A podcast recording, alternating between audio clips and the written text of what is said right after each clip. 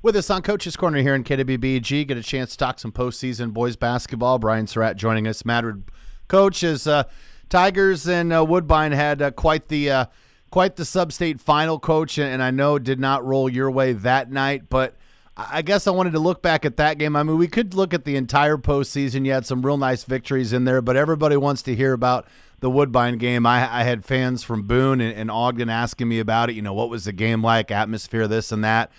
Brian, you, a sub-state final, that's what you want. Man, that was a lot of uh, electricity on that Carroll uh, Saturday night. Yeah, the gym was full, and there was, you know, a lot of people for both sides. Um, very pleased with the amount of people that showed up for us and the support that we had during the postseason. Um, obviously, helps to you know bring a lot of energy to our basketball team, and you know makes us feel good about um, the support that we're getting from people in our community. Uh, you know, unfortunately, the basketball just didn't go our way uh, the way that we had hoped, and you know, Woodbine made a few more plays than we made, and uh, we weren't able to get the win on that one. Brian, give me the scouting report going in, and then we'll kind of work our way through the game. But but what was the scouting report on Woodbine going in? What did you guys know about them? Um, I knew that they, you know, they shot a lot of threes. They shot almost thirty three-point attempts uh, each game. Uh, so an emphasis for us is just to not let them get hot from three. Um, not necessarily have great, great percentages overall, but um, a lot of kids that could shoot it. Uh, so we, we didn't want anybody to be able to get going. I felt like we could match up with them man to man, and that we'd be able to keep them in front of us and, and uh, keep them from getting easy buckets and layups.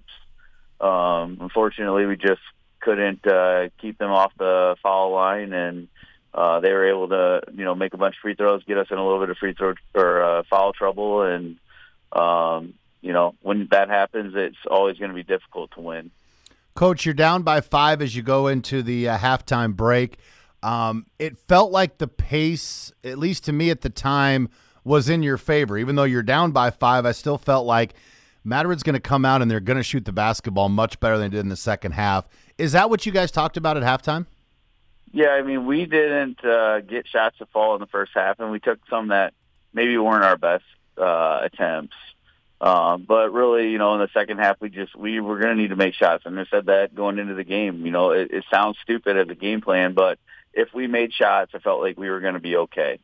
Um, and you know, at half, we made some adjustments. They were overplaying our and hedging really hard off our our ball screen, and I knew on film that they would overhelp uh, off the wing. So even though we had great shooters, they were probably going to be disciplined enough to just stick on their guy. They weren't going to let Fabian get in and get layups.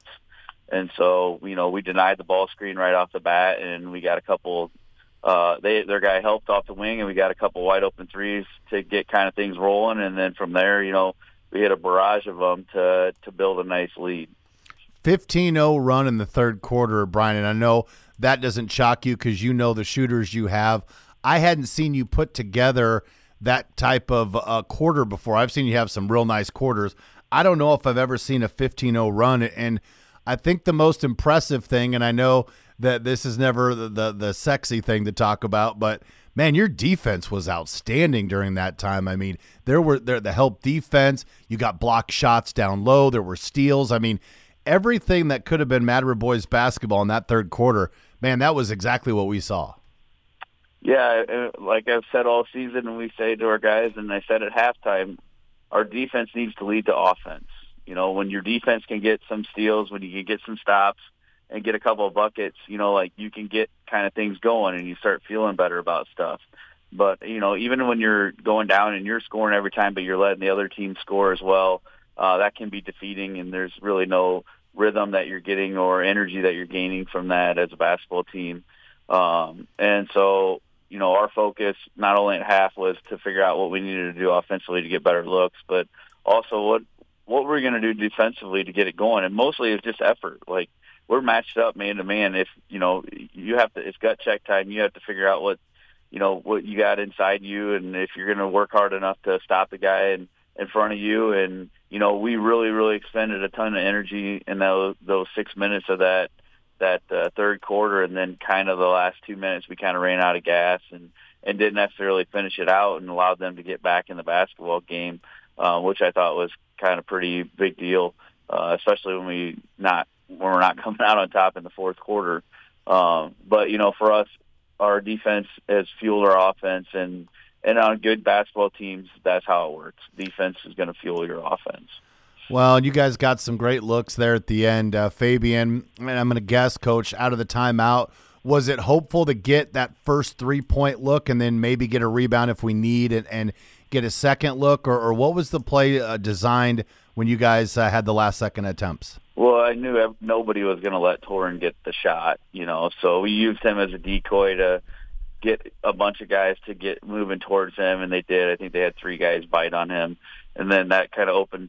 Uh, we were trying to cut Brody back to the backside and get Fabian the basketball and see if we could get a kick out to either one of those two guys if it became open. And just so happened that they left they left uh, Fabian wide open, and he got a clean look at it. Just left it a little short, and then you know from there it's just it, we as soon as the shot goes up, we got to crash because yep. we need to score. You know, get another one, and then I think it's Kyle got a rebound, kicked it out to Torin, and I mean on on film, if that thing is three fourths of the way down, not even really sure how it came back up out, but uh, we got two really good looks at it, and uh, just came up a little short locker room conversation after Brian. I'm not going to make you relive that for me, but uh, can you just tell us uh, what what maybe the kids talked to you guys about, or, or, what the locker room was like afterward?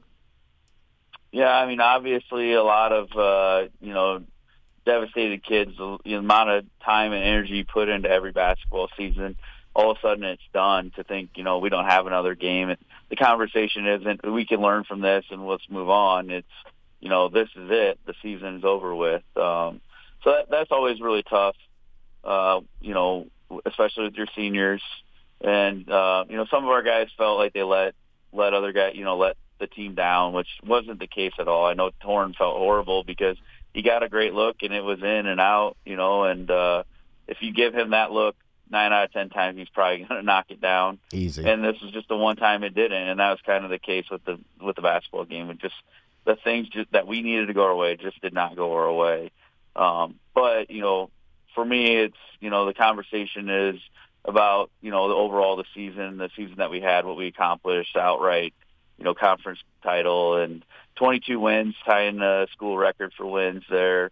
Um, really, in my mind, I wouldn't say overachieving, but you know, as a coach, you kind of have some goals as to you know if we can get here, I think we could be able to have a chance to you know get back to state, and you know we did more than what I kind of thought we would coming into this year, just because uh, you know we lost a lot, losing Caden and Jackson, and to think we're going to just replace that, especially you know Kyle never played any varsity before the season, right, right. Um, so I mean, to think that you know we we're going to be where we got to at the beginning of at the end of last year to the beginning of this year, um, you know, I want those guys to know how much they accomplished. Like it, the season wasn't a failure because we didn't make it to state. Right. I know everybody feels that way, but uh, it wasn't a failure. We accomplished so many things, and and in my mind, we probably overachieved on a lot of things. And um, so I want our kids to, you know, have a positive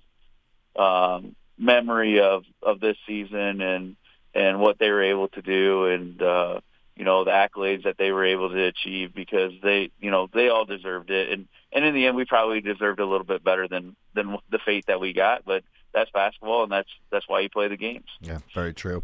Brian, we'll wrap up the season with you here in a couple of weeks. Thanks for some time today. All right. Thanks, Ryan. You bet. Brian Stradigan joining us. Madrid Boys basketball here in Coach's Corner.